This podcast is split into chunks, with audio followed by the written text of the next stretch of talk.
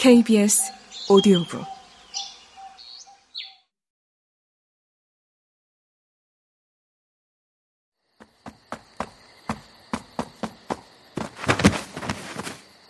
하지만 얼마 지나지 않아 꼴사납게 바닥에 엎어지고 말았다. 이미 체력이 바닥나 다리가 풀린 탓이었다.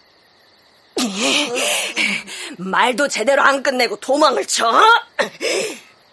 운산댁이 이해의 멱살을 잡고 일으켜 세우며 말했다. 아, 저, 그, 그, 그게 아니라, 무슨 변명을 해야 벗어날 수 있을까 고민하던 이해의 눈에 아이의 얼굴이 정면으로 들어왔다. 그제야 그 아이가 누구인지 알 수 있었다. 안악들에게 감사 인사를 받던 바로 그 아씨였다. 주모가 그 아씨 이름을 뭐라고 했던가. 초, 초. 초가 씨? 이해는 제 처지도 잊은 채 말을 뱉었다. 심성이 곱다고 말이 몇 번 나왔다던 그 초가 씨. 잠깐, 마음씨가 곱다고?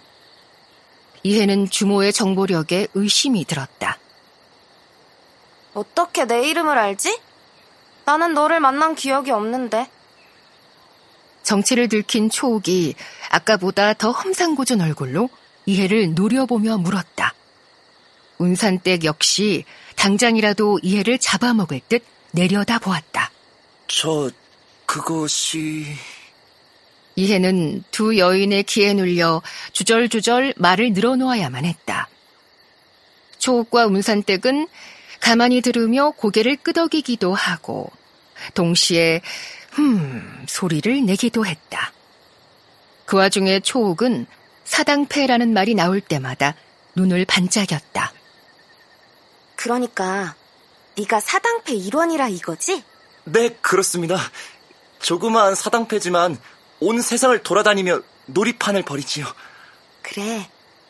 그러고 보니 지난번 안악들에게 그네줄 살 돈을 주면서 사당패 무리가 지나가는 걸 본 기억이 난다.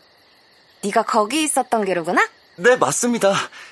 어차피 잠깐 있다가 또 떠나갈 몸 괜히 마을에 소란을 일으키고 싶은 마음 따위 없습니다.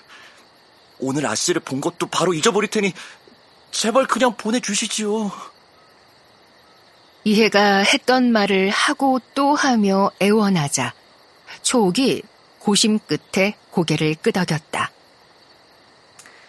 너를 믿어보겠다. 그 말에 운산댁은 뜨거운 솥뚜껑을 맨손으로 잡은 사람처럼 화들짝 놀랐다. 아씨! 달리 방법이 없잖아, 운산댁. 정말 돌로 머리를 내리칠 수도 없고. 운산댁이 산길에 널린 돌을 보며 고개를 갸웃했다. 그 모습을 본 이해는 귀신보다 사람이 더 무섭다는 말을 실감하며 그럼요, 그럼요. 하고 되풀이했다. 네가 지금 머무르는 곳이 어디냐? 마을 주막에서 지내고 있습니다. 그래? 그렇단 말이지? 거짓을 고할 이유가 없지요. 그래, 그래.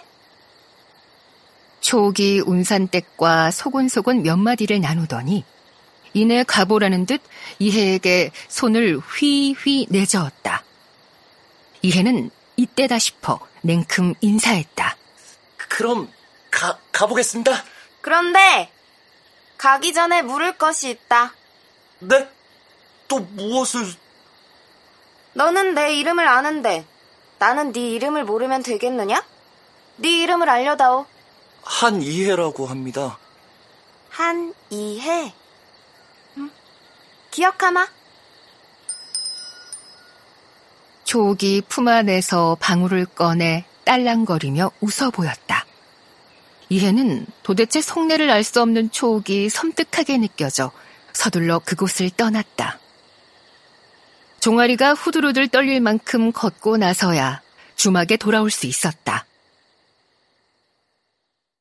주막 울타리에 서 있던 아버지가 이해를 보고 환하게 웃었다가 이내 고개를 돌렸다. 못하느라 이렇게 늦은 것이냐? 주모도 네 걱정을 하느라 주막 일을 제대로 못했다. 주모가 제 걱정을 해요? 그래. 그럼 누가 또 네 걱정을 그리 하겠냐?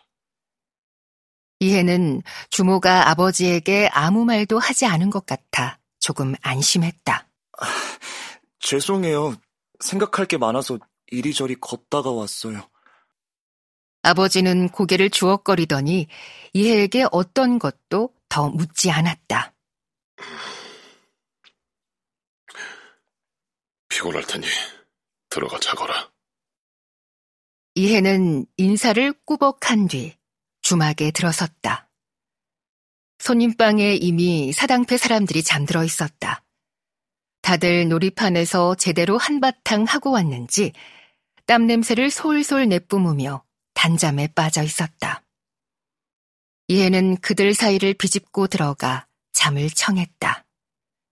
온갖 희한한 일들을 겪어서인지 무엇을 고민하고 따질 겨를도 없이 잠이 쏟아졌다.